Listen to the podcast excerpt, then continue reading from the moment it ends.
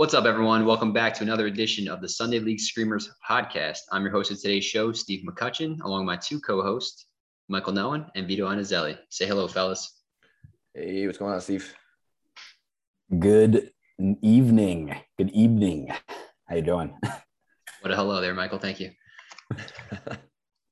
before you guys, uh, before we get started, just take a second if, if anyone listening right now, hit, take a moment, hit the bell, subscribe to us on YouTube, iTunes, Spotify, anywhere else that you guys find your podcast. Also follow us on Twitter at the SL Screamers underscore pod.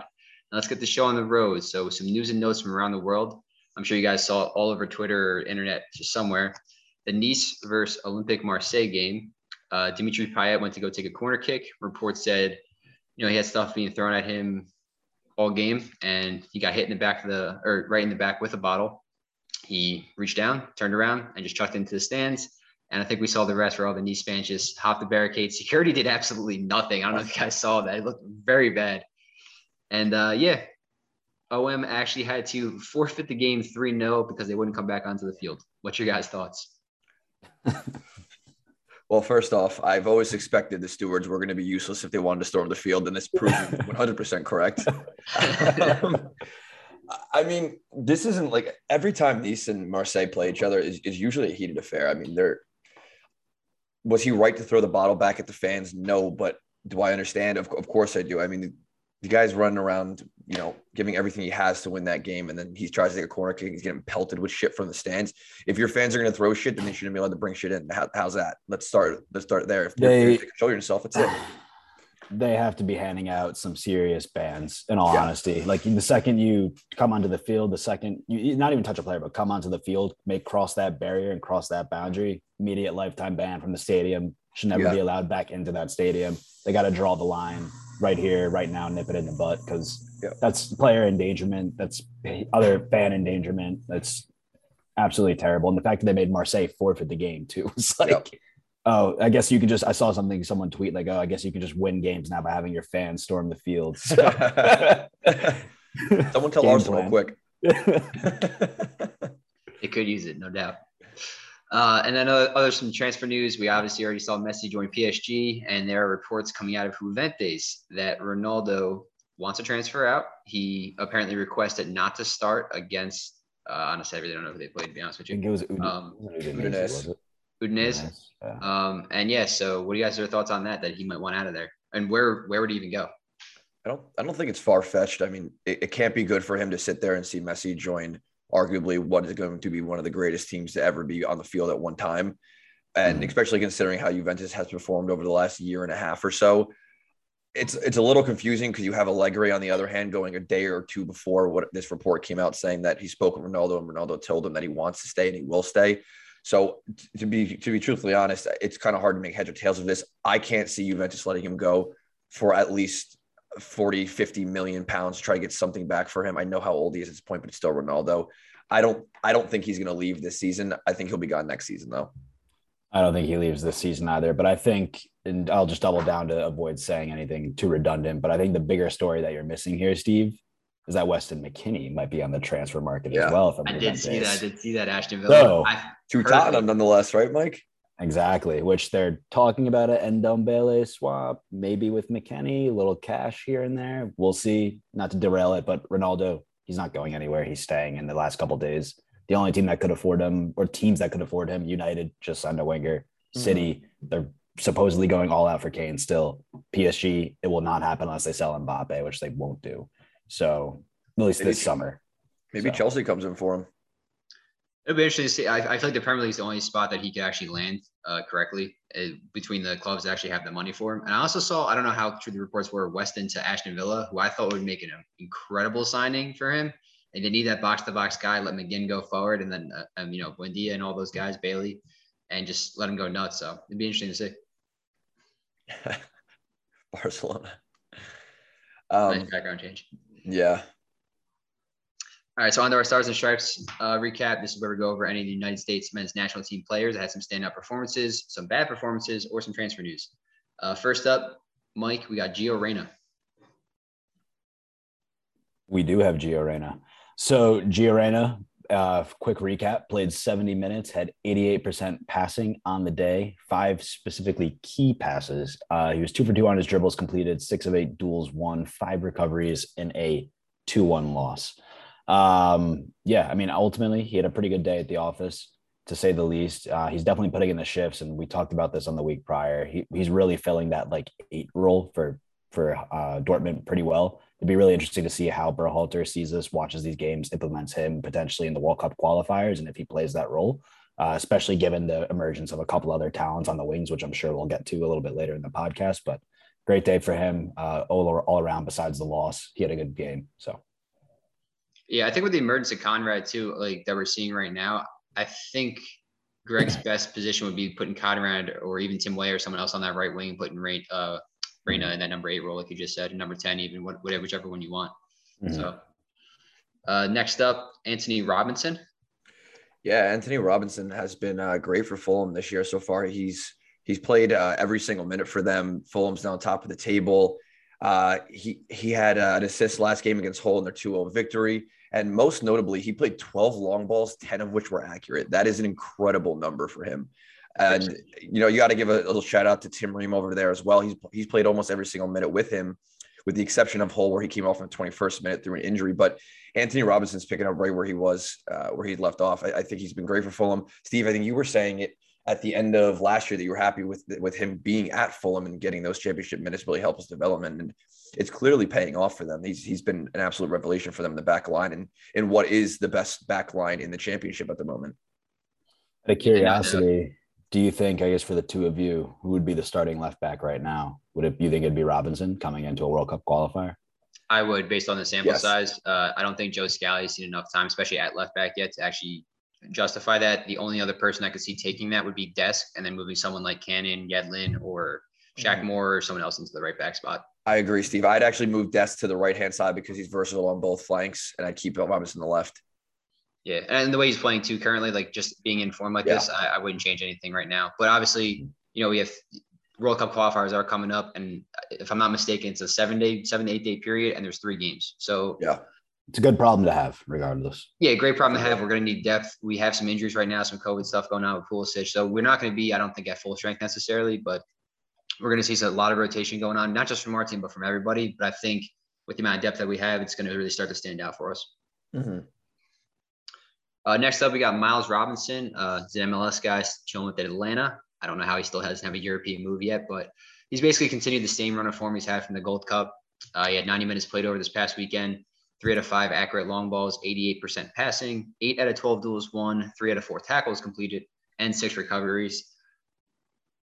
I don't know if it's too soon to say this, but the way he's been playing recently, do you guys put him next to, next to Brooks, or do you take someone like Richards or McKenzie? Uh, after the Gold Cup, I honestly put I had him slotted in my head next to Brooks. I think I'm the same way now. I mean, honestly, I agree. How do you not like Richards? Isn't getting any time at Bayern. He's, he hasn't made a move like he should be making right yeah. now. They can't get rid of him. I I don't know how you don't start next to him. I, I yep. at this point it just doesn't make any sense not to. There's only a few players in the world that can slot in and out of a national team purely on name, and the only one on our team right now is McKennie and Pulisic. All these other guys are purely on form, and he's the most in form by a mile. Yeah, and I'd love to see the partnership too. And like obviously Brooks is getting up there in age. He's probably got he's definitely got this World Cup. Maybe if he somehow extends it to, to 2026. Mm. But it'd be great to, for him to give him that European experience, toss on the Robinson, and him to start to be the leader for the future. I'd agree, hundred percent. Uh, last up, we got Brendan Aaronson. Yeah, he had a quite the week. Uh, so basically, in the qualifying game for the Champions League, his team, the is the Salzburg in Austria, right? Or not, yes, yeah, yeah, yeah. Salt Red Bulls in Austria. Bull we'll, just, we'll, we'll, just, call them that. Yeah, a, lot, lot, a lot of Red Bull teams out there. Um, yeah, he came on half, and the second he came on, realistically, he was a game changer. He we watching him play, we know that he has a really innate ability to be direct with the way he plays, and you know, give him the opportunity, give him the chance, and he's going to come in and do something. 78% mm-hmm. passing, one key pass. Most importantly, he had the one key goal in the 89th mm-hmm. minute, 90th minute, right? Um, he's an amazing player going forward. He makes things happen. This kind of goes back to the thing we were just talking about with, you know, the excess of wingers and what does Berhalter do in that those scenarios. It's going to be interesting to see how he utilizes Aaronson because based on form, like Vito was just saying, kids in form, got to play him. Got to bring him. So Yep. I agree with you absolutely. Yeah. And we also had a little bit of history. Uh, Vito brought this up over in the Bundesliga. Yeah, first time in Bundesliga history that two American managers have come face to face in domestic tournament. Uh, it was the Leipzig Stuttgart game. Uh, Jesse Marsch and Pellegrino Matarazzo, um, Matarazzo, sorry. Unfortunately, Oh, you're messing up the Italian Pellegrino, bro. yeah, sorry, Mo, yeah, whatever. Get out of here, no. that happens. Um, unfortunately for Pellegrino, they got stomped out. Leipzig, Leipzig came away 4-0 winners, but you know that's a good sign. Starting to see more American American managers getting the nod and getting chances to play in these big leagues with these big teams, and uh, it's it's great to see. Can't wait for more. I mean, we didn't have a great luck with um, what was his name when he came over to the Premier League. They took over Bob Bradley, Bob Bradley. Yeah, what was it, 14 yeah. days or something? Swansea. Yeah, Yeah, was like Swansea. That's what it was. Yeah. So, Yeah, that was a bad look. Yeah. Not no, no offense to. Bob. No offense to Bob Bradley, but Sorry, was a bad Bobby. yeah, it'd be interesting to see, especially like you know Jesse Marsch. Like he's he's apparently from reading reports about him too. Like the players love working with him. They love playing underneath him. He's Mhm. very motivating. I didn't realize this, but he speaks fluent German, like Mhm. very fluent German. So he's talking to them in German all the time. They love it. They eat it up. I'd be curious to see what he's able to get out of that team moving forward, especially in the Champions League as they go to challenge. So There's actually a really cool clip of him. I want to say it's during a Champions League game. I think they were, I think it was Salzburg versus uh, Liverpool, like about one, I guess one or two years ago, and he was coaching them. mhm. And he just keeps going back and forth in between English and Austrian or German and whatever language he was speaking. Freaking nuts. And you just see him ripping these guys a new one. And they came out and almost took Liverpool down in the second half. It's really I remember that game. Yeah, So he's he's good. Bob Bradley messes up. Jesse Marsch is sliding right into that national team, baby. yeah. All right, next up, we have our weekly recap where we just go over everything that happened in the Barclays Premier League over the last week. And first up, we had Liverpool and Burnley. Uh, pretty much everything we thought we, we were gonna we saw last week when we predicted this outcome. I think we all actually said 2 0, ironically. I, I'm pretty Um, sure we did. Yeah. Yeah. right. So great, great for us. We missed out on probably a nice plus 600 on uh, FanDuel right there for us. Yeah. That'd have been nice. It would have been. But uh, Burnley actually, you know, they they came out of the game firing right away. I thought they missed a chance or two that they, you know, one got saved and they just shanked another one and everything. But besides that, Liverpool just kind of took control, showed their class, and you just ousted them to a two nothing win. Mhm. Then we had uh, Ashton Villa, Newcastle. Yeah, this was another game that we all predicted as a Villa win. I think for the most part, we were all saying like a one one a one zero or like a, a two nil. You know, we have to double check, but for the most part, we all got the Villa win uh, in our prediction sheets. But God, man, Danny Ings, how much did he, they sign him for? Like twenty mil. 25. 25, He's 30, he's- depending on whatever a- currency. he's- from his Worth form it. already, he's worth every damn penny at this point, point in time. Assuming he doesn't get injured, guy's playing really well. If he plays well, he's scoring goals. They're gonna help fill that hole that Grealish left. Grealish left. So I mean, yeah, more power to him. Again, Villa dark. I think it's everybody's dark horse at this point. But if they keep playing like that, they keep gelling. They're gonna be good in this at the end of the season. So Yeah, I agree. Is Watkins still out for them? I, I don't know if he's back yet because I know he, was, he had a knock or something. not sure. He would. I don't think he played last week.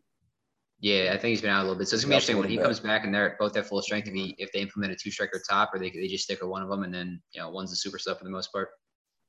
Yeah, they're gonna be good. They'll be good.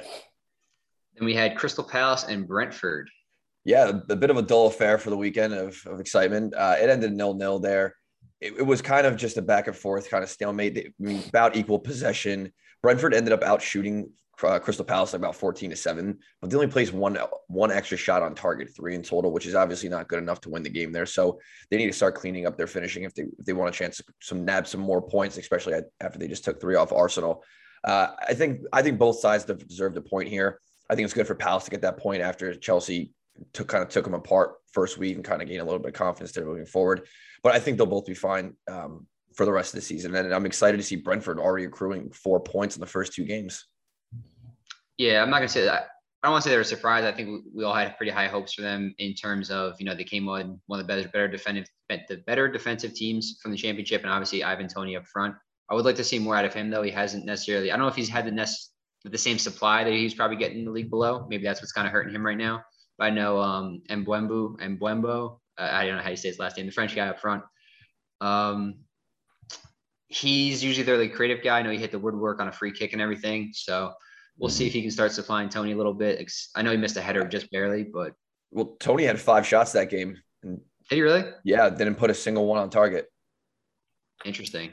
I like to see. Maybe- What they, I'm sorry, that's not true. He did put one on target, but he didn't convert a shot. Huh. Okay. Okay. Next up on the weekend, like we said, most open game probably. Uh, Leeds United and Everton, and it is a fun fact: Leeds United can draw in the Premier League. It does, it does actually happen. We're all idiots apparently. Uh, but like I said, it was very it was a very open game, fair result. They both took some chances. Obviously, it was two two, but they also both missed some game winners that they easily probably should have put away. Um, my biggest concern with it, besides obviously with Leeds, we already knew defensively they're going to give up goals, but they're going to score them. Everton, Michael Keane seems to be really not hot Dude. right now. I don't know what's He's going on with struggling. the guy. He's struggling. Like, Yeah, is he hung over every going on, game? man. Like, I don't really know, but there's something going on with their defensive mishaps. Currently, Kurt Zouma's out on the market. I don't think that'd be a bad pickup for them one bit. No, especially not for what was it? 35 million was the rec- reported fee for Zuma. Yeah. Some, yeah, 25 to 35, somewhere in that range. It's looking pretty good to me at that point. Yeah, he's he's been kind of a shell of his former self too. He, he's he's been someone I've thought very highly of for the last few years.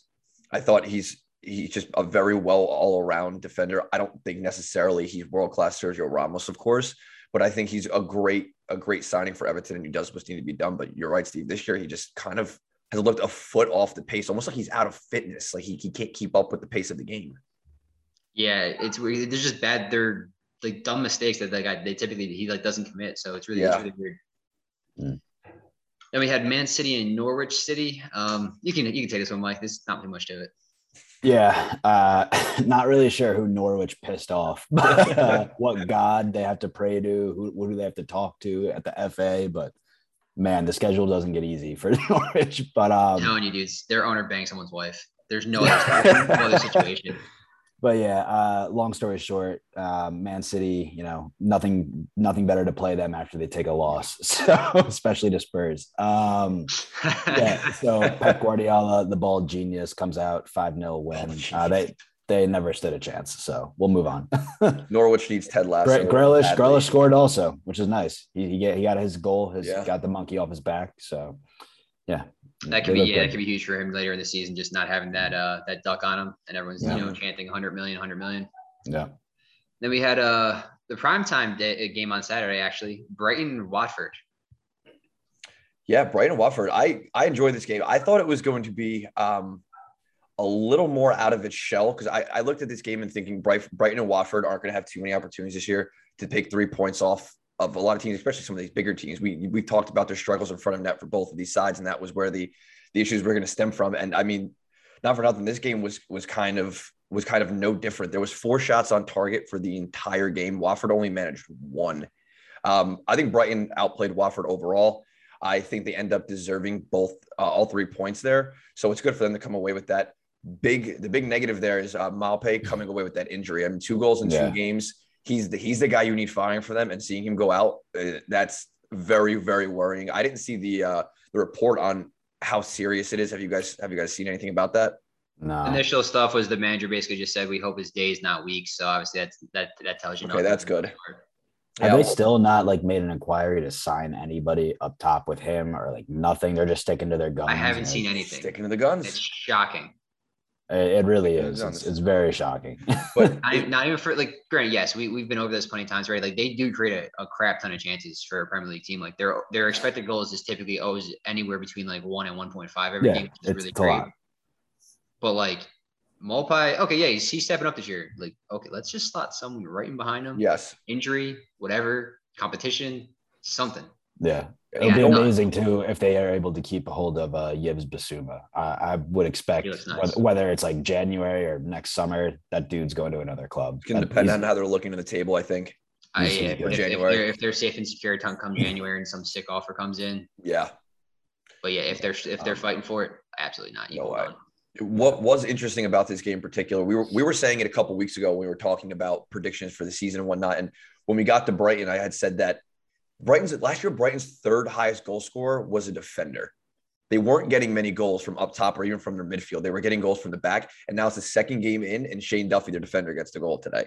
Like gets a goal the other day. Maybe maybe they're onto something. Yeah, we don't know. apparently.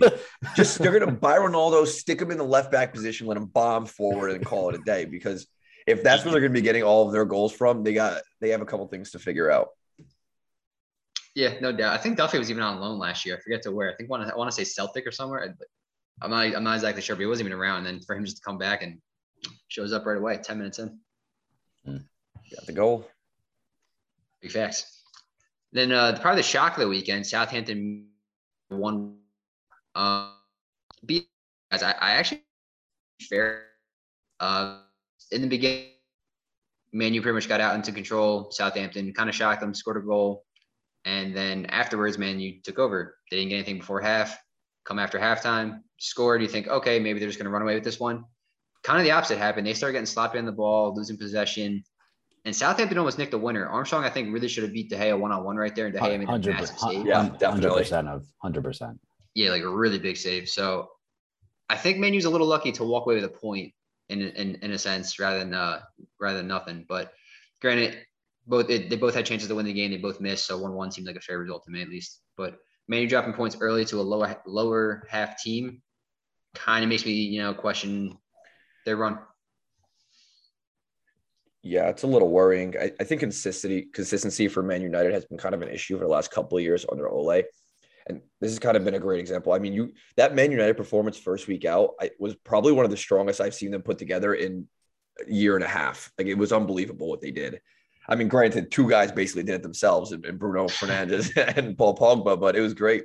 But a team that just lost their top player in Danny Ings is going to draw you one-one after you absolutely dismantle. Was it Nor uh, Leeds, Leeds the first week? Like that's that's you're right. That's worrying. A little bit, yeah. And my, my biggest thing with them is just depth in general. Like I don't think they're very a very deep mm-hmm. team. So I mean, granted, uh, congrats to Pogba, another assist. Dude's got five now in the year. It's, it's pretty nuts. That's a great start. That's insane. Yeah, so good for him. He's playing like he should be, and I guess for a transfer at this point too, he definitely wants to help. yeah, yeah. They they they're gonna be. I think it's just a small hiccup, and they'll again they, they'll still finish top four. Not concerned about that. The one thing that kind of threw me off too, and I wanted to bring this up, was Ole's comments after the game about kind of how they thought it was like it should have been a foul or something like oh, that. It wasn't, and he wasn't a fan that it was like too physical. And in my head, I'm like, dude, like you'd rather have people flopping around. Like, come yeah. on, like I thought this is the best two weeks of, of football we've had. Like I enjoy, like mm-hmm. like the, the fouls that aren't getting called. I'm like, yes, thank you. Exactly. Get up and yeah. get on with it. Exactly. And like, it might. I, am a guess. It's probably gonna take a month or two for start players to actually just realize, like, okay, shit, like I, I just get up, just go with it. But I thought the refs have been doing an excellent job over the past. oh yeah, I completely oh, agree. Yeah.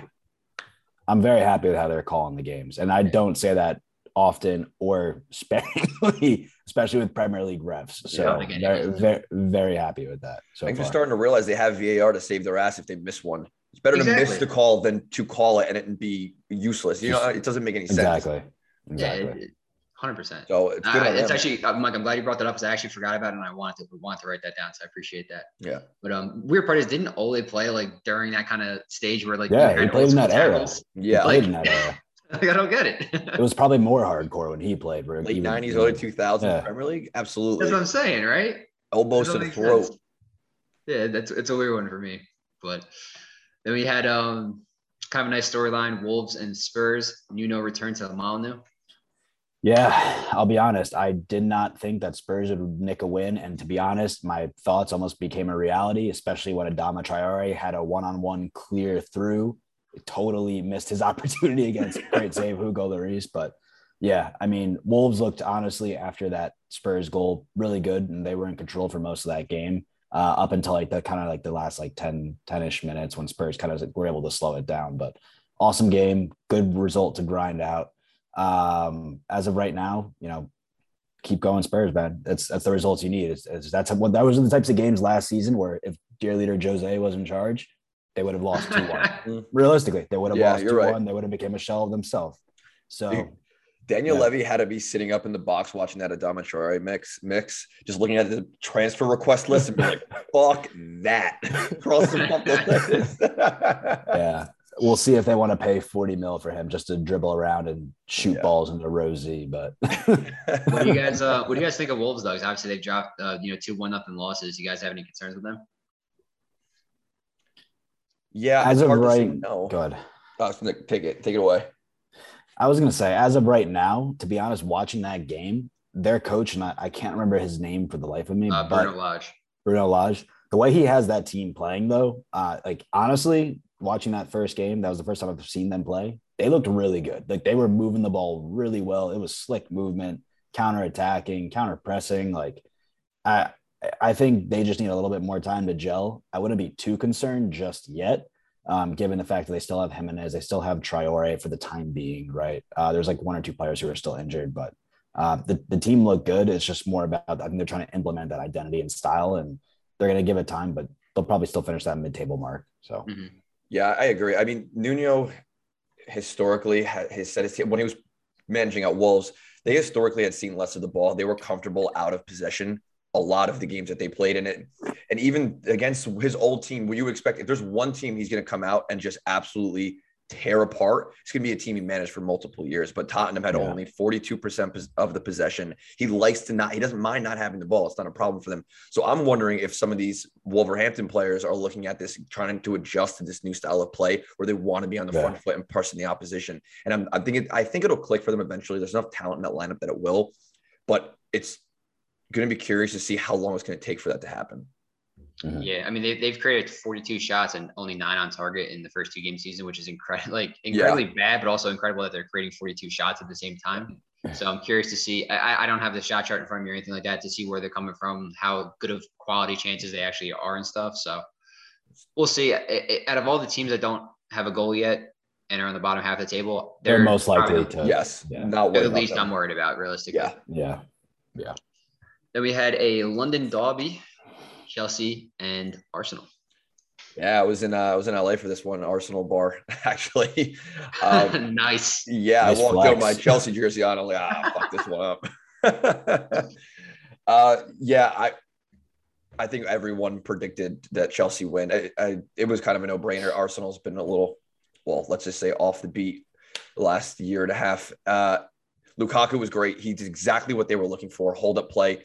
Instead of that little intricate passing play in between the lines that Chelsea had been doing it for a while with Werner, who didn't have that physicality, they were you could tell they were picking their head up and they were looking to either play into feet or spin them off into the channel to send them through. And that's mm-hmm. what happened for a lot of their their best moves, and especially when they ended up coming down the left and Lukaku made a late run and the ball went past him and you know ends up at Reece James's foot, who was who you know had a nice finish there. But I think it was it was exactly what every Chelsea supporter wanted to see from Romelu Lukaku in that lineup.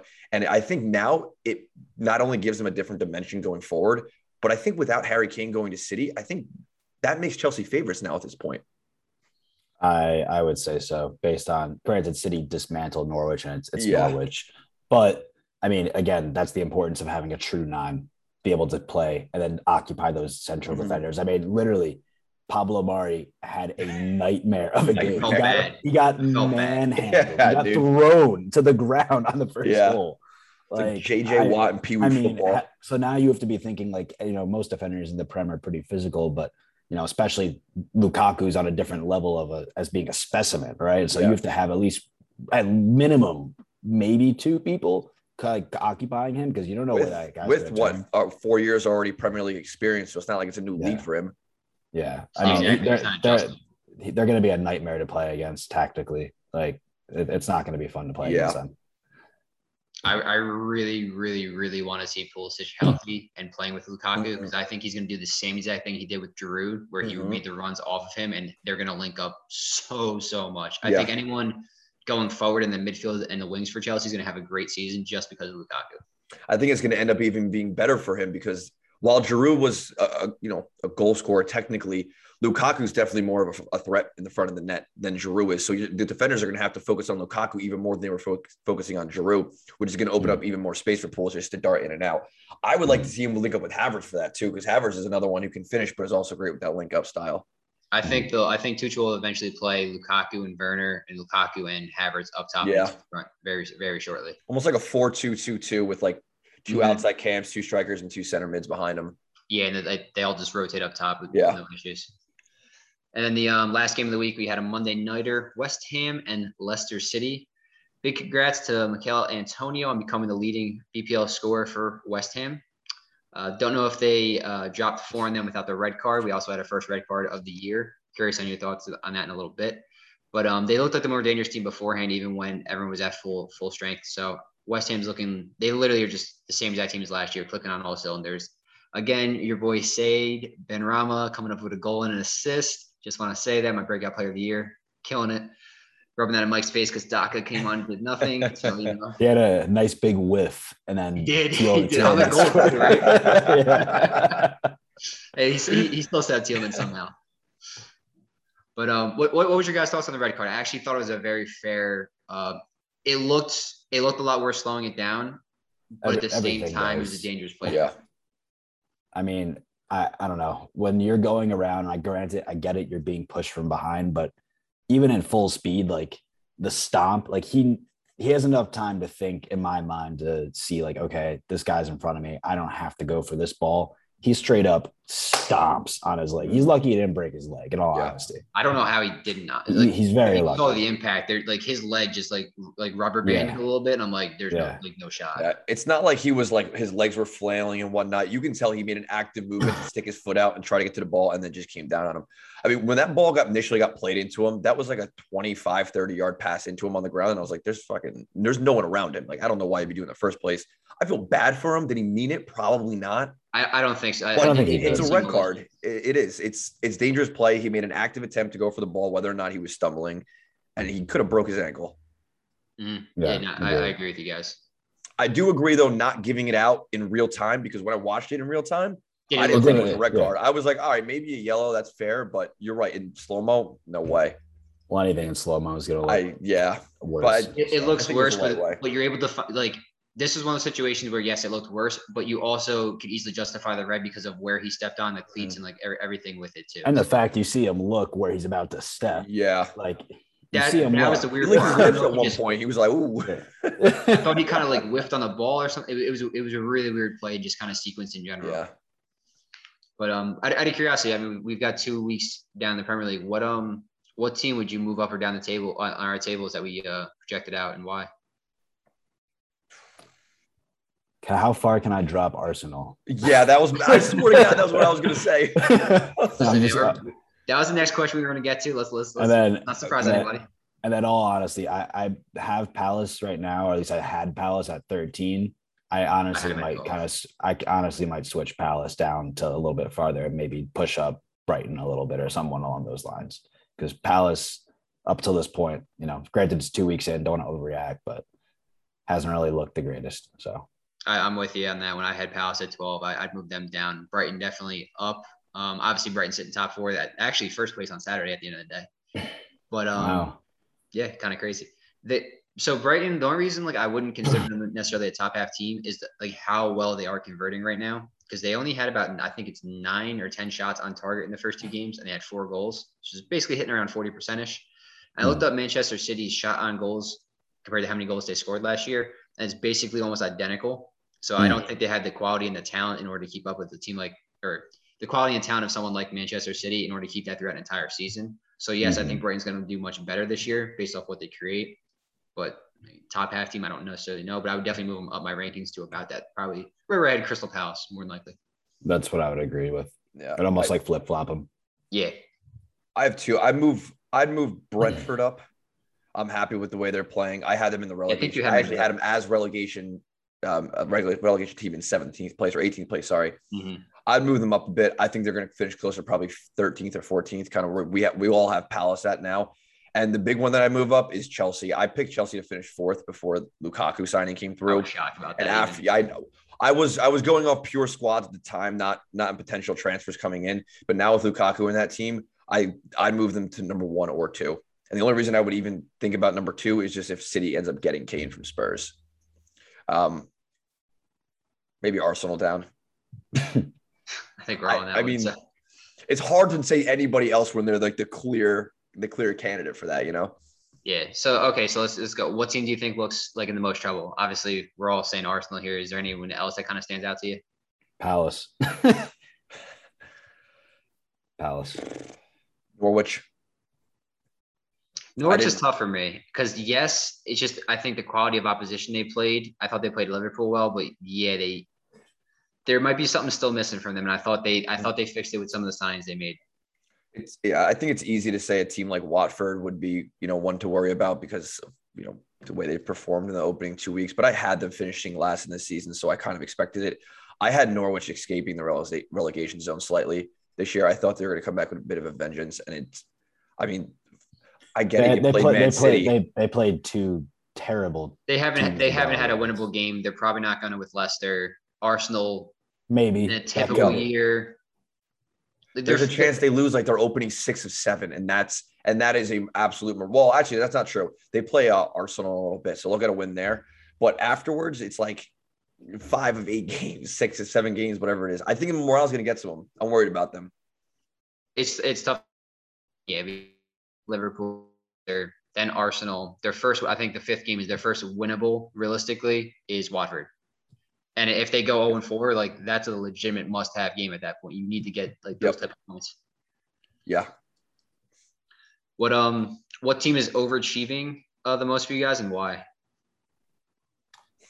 I feel like they haven't done it yet in terms of overachieving, but from what I'm expecting them to do, especially after the performance today, West Ham, I had them a little bit lower, and I get a feeling that like I didn't put them high enough to be really challenging for a European spot, to be honest.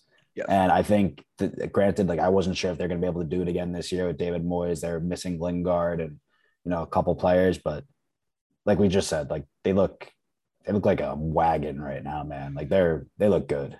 yeah. I, I have them at seven. I had them at seven, but uh, I think they should. They'll be closer to five. I think they'll Yeah. finish outside the big four.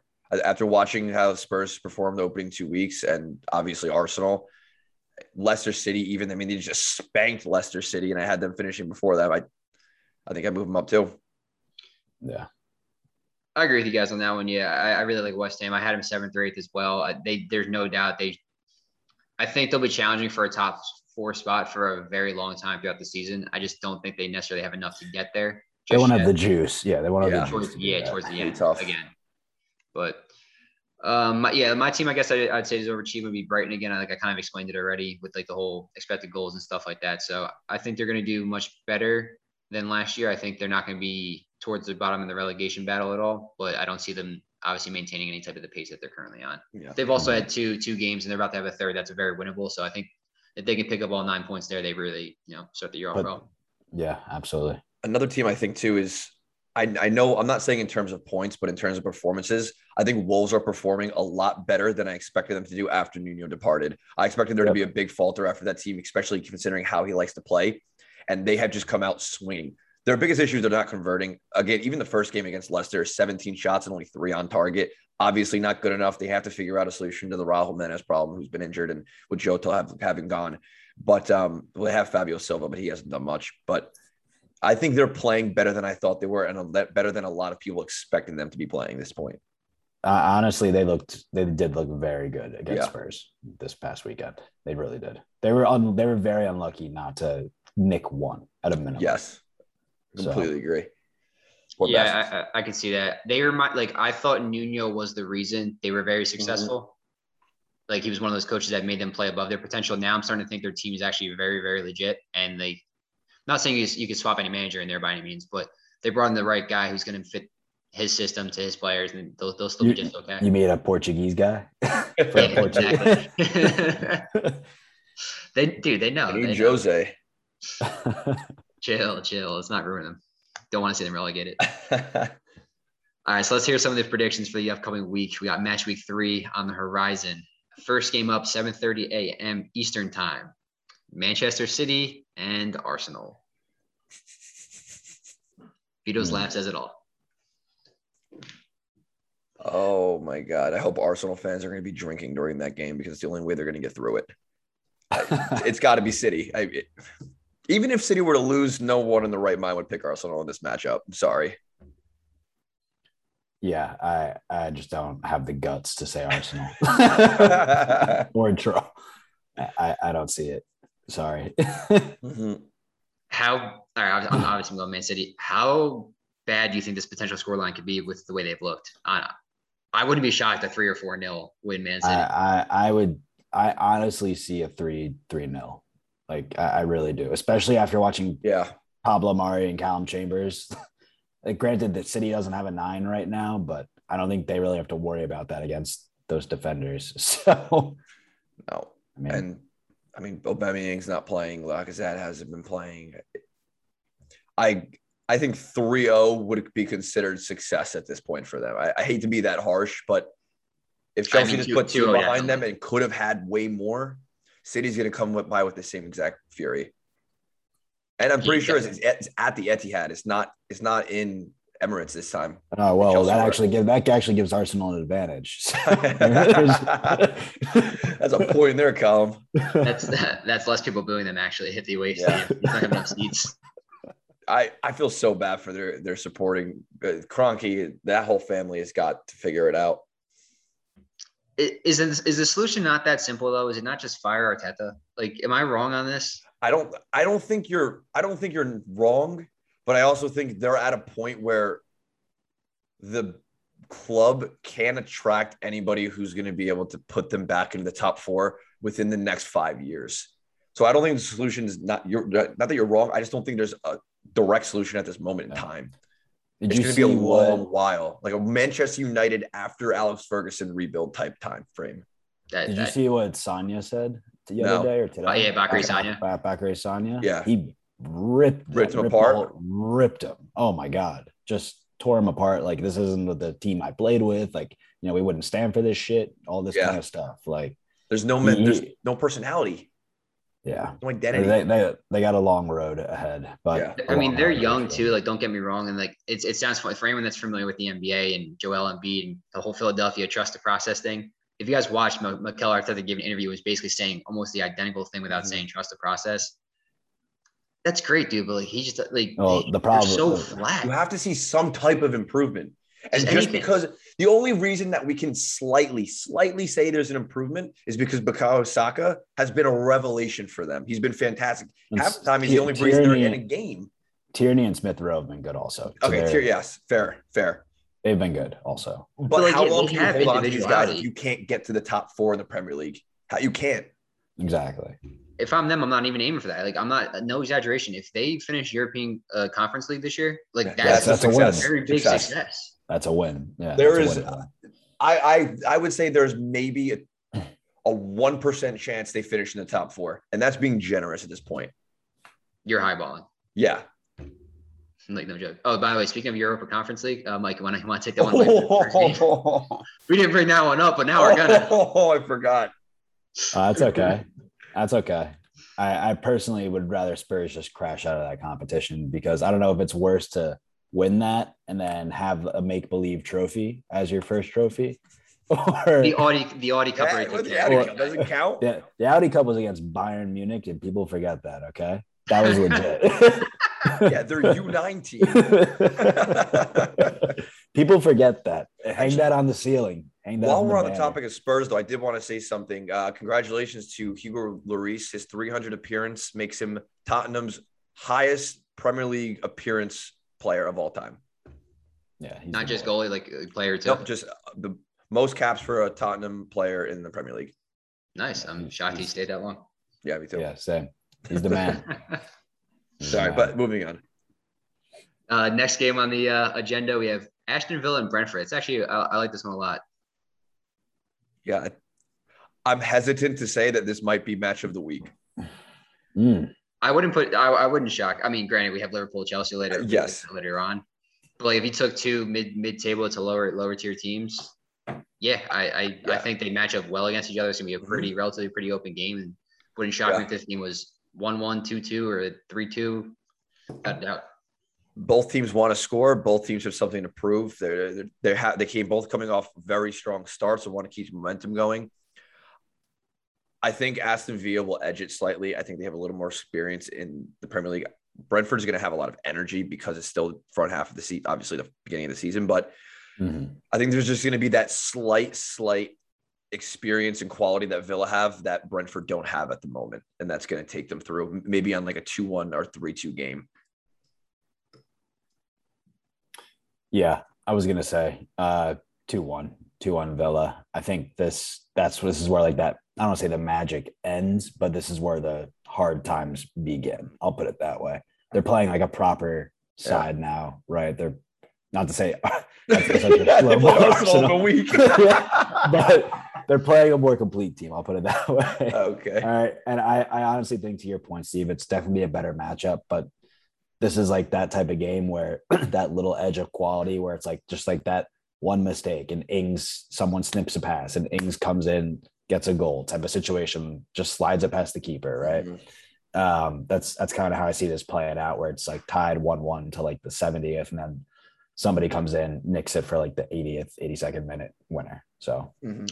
Yeah, I'm gonna take a three-one Aston Villa. Honestly, uh, I think Brentford stay in this game for a very long time, and then, like you said, just the quality in general. Someone like Ings pulls a little bit of magic out of the hat. They, they, Mhm. they finish it off. Yep. Next up, um, actually, I guess a pretty good game the way Brighton's been playing. Uh, Brighton and Everton. Mhm. mm. Yeah, definitely a Well, game. definitely know there's going to be one own goal by Michael Keane. So bet that whatever you do on FanDuel, bet that. Both But, teams to um, score. both teams, yeah, 100% both teams will score. That being said, I think kind of going back to the Everton piece and kind of the quality piece we were just talking about, I think they have a little bit too much up top for Brighton to kind of handle in general. I'm also slightly swayed to kind of go down that draw route, just given the fact that you know that Brighton's going to be attacking. But I think in this game, I would give it a 1 0 advantage to Everton, especially if Maupay isn't playing. I don't know where the goal's coming from. So that's that's kind of where my, my thought Yeah. process is. I'm taking a 2-0 Everton here. I thought they've looked good overall so far. I think they were unlucky not to get the win against Leeds, and uh, they did they did beat Southampton as well. With Maupay out, to Mike's point, if he's not in, I think Richarlison is going to tear him apart. Did you guys? I, I don't know how accurate this was. I thought I saw something about Richarlison to PSG. I could be wrong. Yeah, it's saw assuming if that. Mbappe leaves and they want Yeah. to sell Mbappe. Uh, okay, so that'd be probably like a year or so out then. I don't think I don't think it's going to happen. I think the first priority for them is probably to offload Hamas. yeah, exactly. Gotcha. I'm actually gonna take a draw on this one. Uh, they're playing at the Amex. Brighton typically has a nice home field advantage. You know, fans back in the stadium, they're typically very well defensively, um, and they have been scoring a little bit. So I'm taking like a one-one there. Okay. Then we got Newcastle, Southampton, teams that really need to get some points in order to help out their relegation battles. Mm, Any takers? Oh, I don't even know where to begin. Yeah. I, I, I'll take a draw on this one. I don't think either side has looked terrible. I mean, they Newcastle put two against West Ham, who are technically now table toppers at this point. They are. Um, Southampton put one against Everton. I don't think either team looks great, and I don't think either team looks bad. I think this is, on paper, there it's a very straightforward matchup. I think you know you're you're going to get a lot of a lot of missed opportunities, basically. Um, I think it's going to end up being about a one-one draw. Okay. I'm gonna go with the one 0 Southampton. I think that they're gonna pull this one out of the hat because it's it's against a lower or equal quality to lower quality team of Newcastle. Um, it'll definitely be a cagey kind of match, though, to say the least. Like, like you said, a lot of missed chances, a lot of opportunities that'll go Mhm. by the wayside. Somebody will kind of score something right after half, right before half, and and then that'll be it. So, and the game kind of just die out. I'm taking, yeah, I'm going to take a 1 1 draw here. I think Callum Wilson comes back, scores one, and I think Armstrong gets another for uh, Southampton as well. Nothing too too crazy in this one going on. I don't think there's going to be that many chances created in general. Then we got our boys, poor Norwich City versus Leicester, coming off a loss, probably pissed off. Never want to face a team pissed off. The revenge aspect. And they're not even mad at Norwich, they're just mad in general. yeah. Uh, I'm going to go with a, a Leicester win here off the bat. So, Right off the bat, I, I I will follow that up. Yeah, If you had to pick the first three games where they could, where Norwich was to nick a point, this would be one. this Yeah. would have been the one. And I'm look, I'm just looking at their past games. We have a Leicester 2 0 win or 2 1, another Leicester 2 1, Leicester 1 0, a draw 1 1. And the last time they played back in 2020, Norwich somehow came away with a 1 0 win. Leicester hasn't looked that great going forward at all. Leicester has been one of my teams so far that I A little disappointing. I'm a little worried about actually, given what Mm. we've seen from them. It regardless of the red card, they looked like crap for the opening 20 minutes of that game, 25 minutes of that game. I mean, their two goals right now are Tielemans taking one off the dome and just reacting quicker, yeah, yeah, yeah. and then Ja- oh, what a Jamie Vardy through ball. I think it was a penalty, wasn't it? No, No, no, no, no, no. It was a through ball he ran onto. it it. was, it was, a, it it was was a a nice cross. finish. It was a cross that he Cross. flipped over the uh, keeper. no, I, Yeah, no, it yeah, was okay, yeah, Perez. That coming off a shellacking from from West Ham, Norwich has to be. You're right. They have to be thinking if we're gonna get a point in the opening couple weeks, this is it. I'm gonna take a nil nil. Oh wow, nil nil two to boot. Wow, you're really going for it. I it's their first game back at Carrow Road, right? The other two are away. It was a, definitely away to Liverpool. You have Yeah, three draws Yeah. right now, Steve. yeah. Listen, someone's got to do it. Someone's got to do it. All right. I, all right. First of all, I don't want to hear shit out of either one of you. You said strike 12 and I'm just on six. I'm two weeks straight. You got Well. I wish. I I wish I knew lightning what you strike in the third time. what were you saying, Mike? Said I wish I knew what you said, but your internet is just. ugh. Okay, it's not just me. All right, cool. I'm great. I thought it was just me. Oh, is it that bad? I'm gonna have to get the. No, no, you, you it's like once in a blue moon. You're all right. I mean, we got only, only it's only when you get really riled up. You're making your internet scared, Steve. Take it down. I mean, I haven't been to the gym in like two months after my puppy, so they should not be scared of anything I got going on. No pythons. Uh, Pistols next? We got West Ham and Crystal Palace. Mm. Hey, West Is this just- is this in yeah. um Crystal Palace? Are they home or is it in the Olympic Stadium? No, they're they're they're in London, or I mean, the London Stadium. London Stadium. Sorry, Olympic Stadium. West Ham. West Ham for sure. If it was in if it was in Palace, I would have went with a draw. I think they would have slipped up. But I'm home field. I'm taking West Ham. Four goals in two straight games, and they look unstoppable going forward. I just there's yeah, it's West Ham. Yeah. Yeah, West Ham. All right, we got probably our game of the week here, Saturday prime time, twelve thirty Eastern. Liverpool and Chelsea, and they are at Anfield. This is going to be a hell of a game. This is this is this is almost you could uh, debatably say a title deciding game. Yes. realistically, even though it's this early in the season, like this is a battle for the top four. This is going to determine who's probably finishing second and who's probably finishing third. Realistically, Yeah. this could be one of those types of games. It's a chance for both teams to put a marker down, to make a statement early on and be like, we didn't come to screw around this year. We want the title from City. That's it. Mhm. So, Liverpool sitting there going, I'm we got Van Dijk back. That's that's the one thing that I think will ultimately push Liverpool over the edge in this game. They're playing. Are they playing in Liverpool? Yeah, they're playing at Yeah. Anfield. I think that's the one thing besides obviously the 12th man factor, right? Uh, like the fans in general. The fact that Virgil van Dijk is going to be back. He's going to be, the, if there's anybody in the league you would expect to be able to post up Romelu Lukaku, it's Virgil van Virgil. Dijk. So I, I think they have that going for them. Defensively, Liverpool look good. Granted, they've played lesser quality teams, but they've looked really good going forward. Um, they look like they have a new energy on life. Salah specifically has looked really good. So I Mhm. think the way that Chelsea play and like the, they kind of use those wing backs pushing forward, that's going to expose a lot of space, and I think that's where they're going to win the, the game ultimately. So Yeah, this is such a contradictory. I know it's again, it's only two games in, but it's such a contradictory feeling to last year. Uh, obviously, regardless regardless of the injuries, you're talking about two games in, and Mane has a goal, Salah's got a goal, Jota's got a Yeah. goal, and Firmino's Yeah. got a goal. You're talking about that whole front four coming out right off the bat of this season, which is obviously something we didn't see last year as as yeah, you know, as injuries demanded. But I'm I'm with Mike on this one. I I think Rome's going to have a good time with Van Dijk. I think it's going to be a good battle, but I think ultimately it's going to end up being a stalemate between them. And once that happens, you're going to see Liverpool kind of take, control of the game. I actually think something a little bit differently though. That with in regards to the wingbacks, as good as Alexander Arnold and well, Robertson's not even playing because he's injured. That as good as they are going forward, they lack the defensive the defensive edge that some of the other wingbacks have, typically like someone like Reece James. And I think they're going to get exposed by somebody like Reece James and maybe Marcos Alonso coming forward. I think that's where Chelsea could win the game as well. I think Liverpool will take this game because it's Anfield. The fans are back. Chelsea's Yeah. Champions League winners.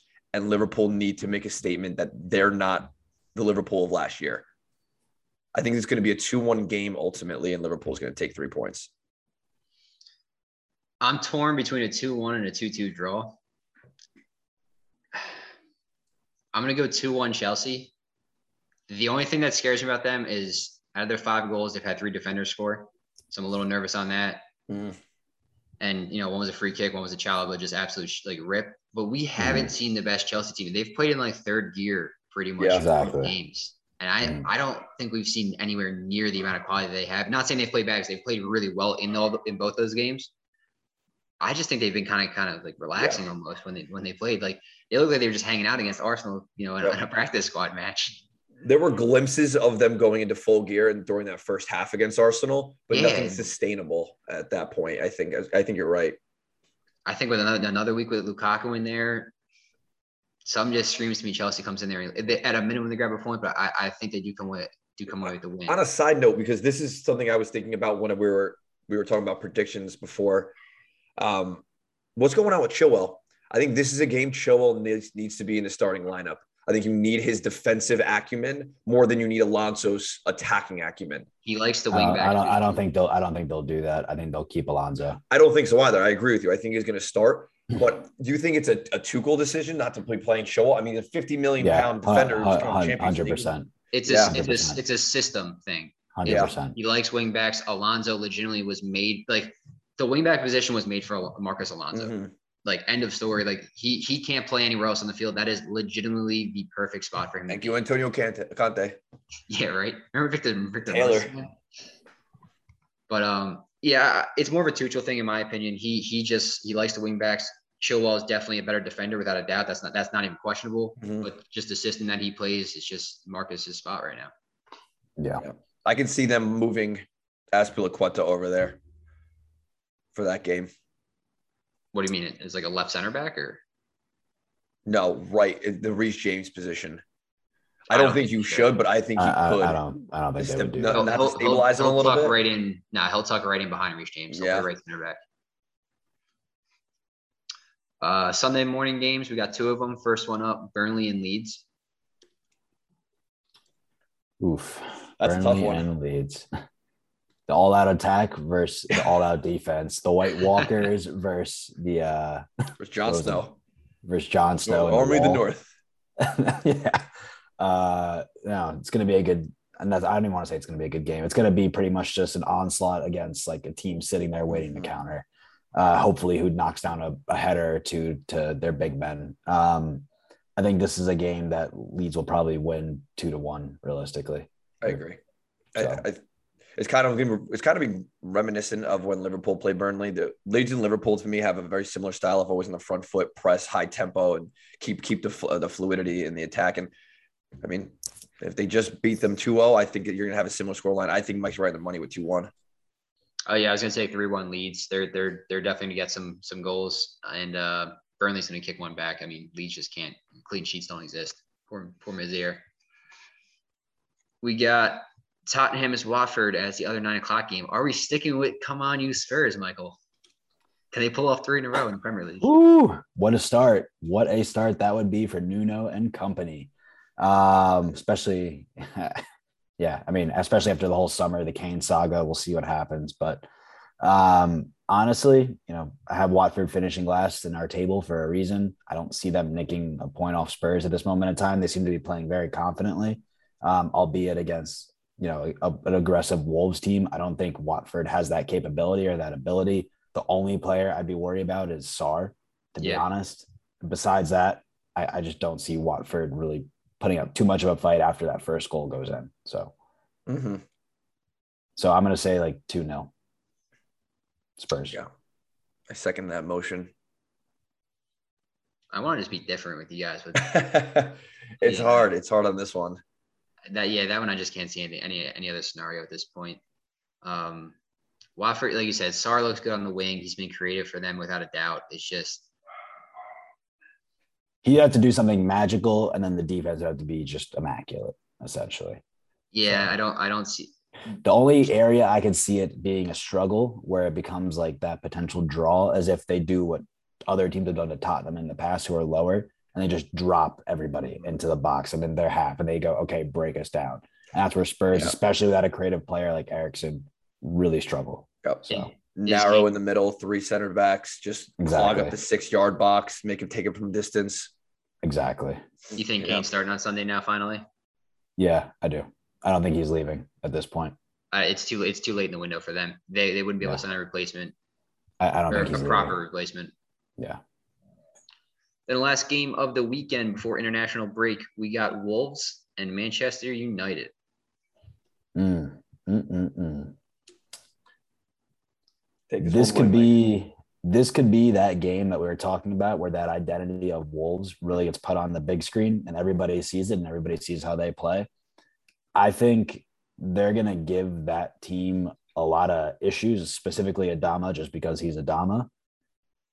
I really want to say a Manchester United win, like 3 1 or something along those lines, or because I think Wolves will finally break that duck. You're playing at However- too. However, a part of me, I really like the for whatever reason, the gut feeling, I think it's a 2 2 draw. I'm glad you didn't say a Wolves win because we only have one different prediction this week, Mike. One other game. I'm going Wolves this game. I think this is where it comes together for them. God damn it, Vito. I think it's a little. I don't me wrong. I agree with Mike. My my head says to go with United, but my gut says look at the way that Wolves have performed the last two weeks. This is Yeah. going to be coming up against. Is it is it in uh, Old Trafford or no? no, it's at the Molineux. There you go. I I think they're going to be looking at this game, and you're going to get one of two reactions from this team. It's either going to be damn we're unlucky, or it's like all right, shit is going to bounce our way today, not like these last two weeks. I think they're going to Yeah. come out firing.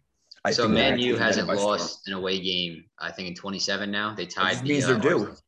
They are, yeah, listen, They're due. bet- Better, Statistically, better's, yeah. better's logic means they are due. yeah. The law of averages. Has I mean, I think the law of averages applies to Wolves in the sense of their shooting ability right now. There you go. You Yeah. put, you put 42 shots. Something's together, got to like- One's got to go in, right? Like, how does that, how does it not break? I really, this feels like a trap game, if anything. And I, I know, man, you just kind of had one, but yeah. something screams 2 1 Wolves to me. And I, I'm going to look like an idiot probably next week when we see Manu walk out with 3 3 nil. Yeah. But so, yeah, something screams 2 1 Wolves. And I, I, I, I- yeah, I'm doing it. I think it's going to be 1 0, but I, I, I hear you. I don't think I don't think they shut him out. I just I, I don't No. see a Man U. Yeah, they, I think they're just too good offensively, especially the way Pogba's been playing. If he has an off game though, yeah, that wouldn't shock me one bit either. Well, Pogba and United, inconsistency at its finest. Big facts, big facts. But uh, not too much more to wrap up, guys. I know we were going to go over our bold predictions, and I, we kind of already spoiled it. I spoiled it. Um, I won a second straight week, another six five five roundup. So we're up to me with twelve and both of you with five. Uh, you know, like don't strike twice, Ten, baby. you bitch. 10. 10. Five each week, 10 total. Yeah, yeah, yeah, yeah, yeah, yeah. We don't gotta make it sound good. Talking shit over there. You're lucky you're in New Jersey. right there. Re- Really, uh, you guys got anything to add to the uh, rest of the show and stuff? We pretty much covered a lot. Uh, I guess from like a transfer perspective, I, obviously you guys signed Lukaku, and I think the prior to the last show we recorded, phenomenal signing. He looks like already he's worth a, every penny of the hundred mil they paid for him. And on a side note, Chelsea, I know you guys were talking about this prior, have sold a ton of players even after they signed Lukaku, and they're Mhm. about to. So they're recouping all that money slowly and surely. So Yeah, it's actually. Great I haven't looked on their what, what all the teams have been, uh, net spend is, but they're probably pretty close to even again after They that are. Tampa. yeah, They uh, are. they're doing a great job from a transfer pers- perspective. Especially Um, if Zouma goes. Yeah, which he probably will. Is what it He looks will. like. He so probably, he will probably will Barkley go and to do Ham. go on loan, etc. Yeah, so that'll be interesting to see as the week wraps up. Too, I can't think of any other major transfer news besides the Kane one. Most likely, he he will stay. Rumors about Looking like it. Yeah, rumors about Ndombele going, McKennie maybe coming in, which supposedly is like so has some BS to it. Rumors about Traore, We'll see. I personally wouldn't want him, but What do you guys think about some USA guys that um I, I don't know why I just said that so weirdly. Um, what do you guys think? Like I know someone like Chris Richard, like he can't. Like, he has, why- he has to go on. He some has to go on loan to like a Hoffenheim again or go somewhere else. You know, he's got to go somewhere.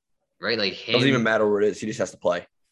Yet like Yedlin, he's just sitting on the bench at Gal- uh, Galatasaray. I don't know why I can't say that either right now. uh, Miles Robinson, Matt Turner. There, there's guys that I feel like they should be on the move for them, and they're, they're really not. Couldn't tell you, man. I'm not a European scout. You're, I mean, you're right. I mean, they have to be, obviously, they have to be playing.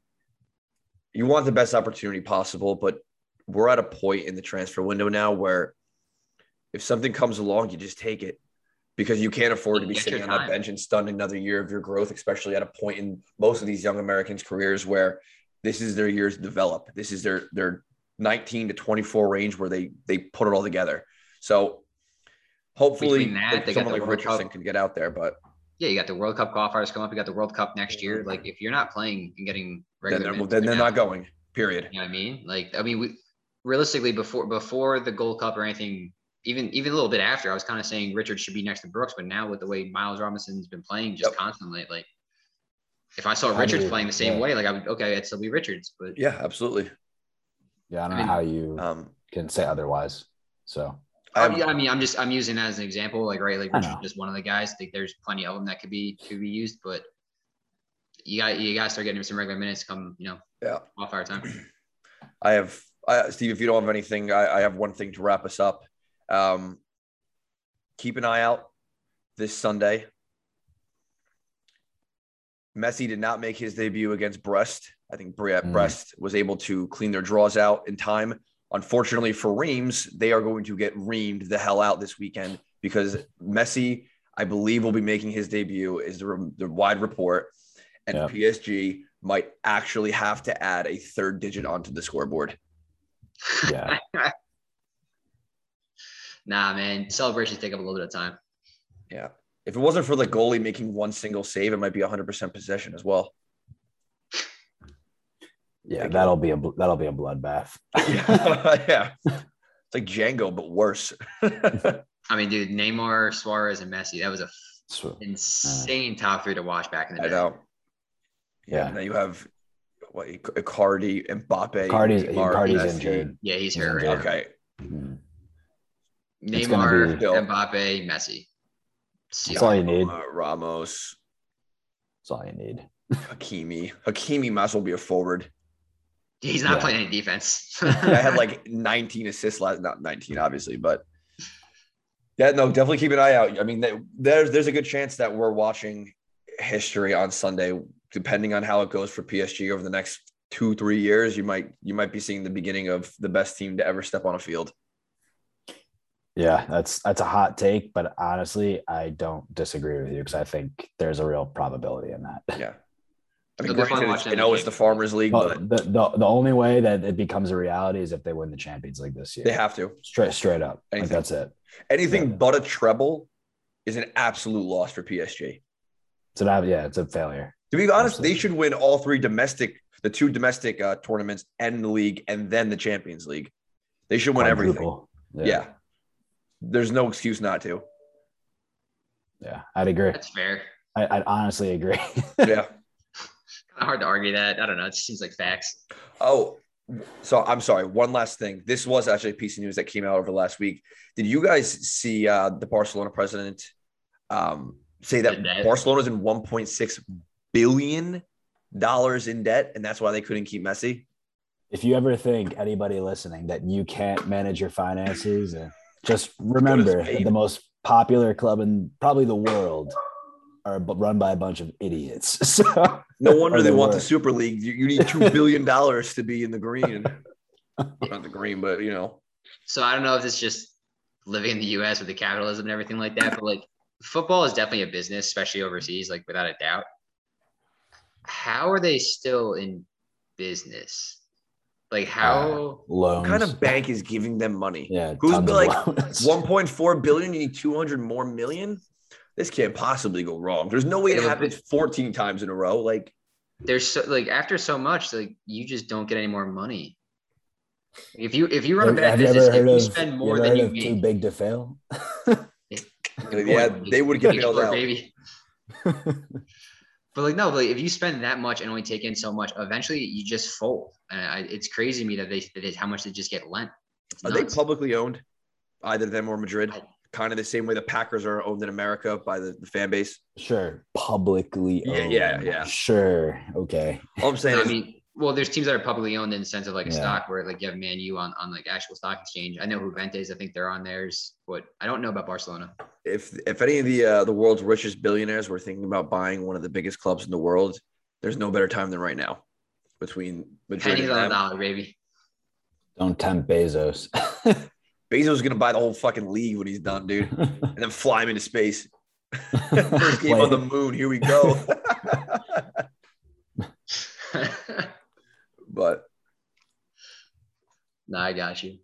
That'll uh, that'll do it for the this episode of the Sunday League Screamers podcast. Like, comment, and hit the bell to subscribe to us on YouTube. You can also find us on Spotify, Apple, and anywhere else you get your podcasts. Follow us on Twitter at the SL Screamers underscore pod for daily tweets and updates about the show, world football in general. I'm your host, Steve McCutcheon, with Michael Nowen and Vito Anazelli signing off. later, guys. See you next week. Later. Bye.